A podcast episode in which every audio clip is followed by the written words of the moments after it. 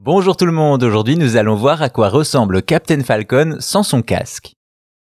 Peut-être vous souvenez-vous de F-Zero, le jeu de course futuriste extrême de Nintendo. Même si ce n'est pas le cas, vous avez sans doute déjà croisé le personnage principal de la série, Captain Falcon.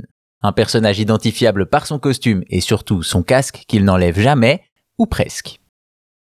C'est en 1990 que commence la série des F-Zero sur Super Famicom au Japon, alors que le reste du monde devra attendre 98 pour découvrir la licence sur Nintendo 64. Une série de jeux qui nous emmène au 27e siècle pour concourir à des courses extrêmes. Ainsi, des véhicules hyper rapides lévitant à quelques centimètres du sol filent à toute allure sur des circuits alambiqués réputés dangereux et où tous les coups sont permis. Une série qui a connu plusieurs titres mais qui n'a pas vu de nouveaux opus depuis 2004 sur Game Boy Advance. Toutefois, cela n'a pas empêché le personnage principal, Captain Falcon, de devenir une des figures emblématiques de l'univers Nintendo. Avouons-le, on en sait assez peu sur lui, il est un pilote émérite des courses F-Zero et le reste du temps il officie comme chasseur de primes, un domaine où il excelle également.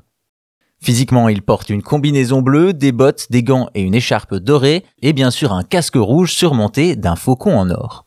À noter que son créateur, Takaya Imamura, s'est inspiré du design du personnage de bande dessinée Judge Dredd, joué par Sylvester Stallone au cinéma.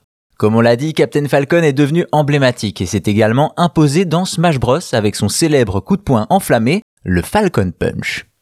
Ainsi, vu son inspiration, Captain Falcon porte un casque, si bien qu'il est impossible de voir son visage, à deux exceptions près.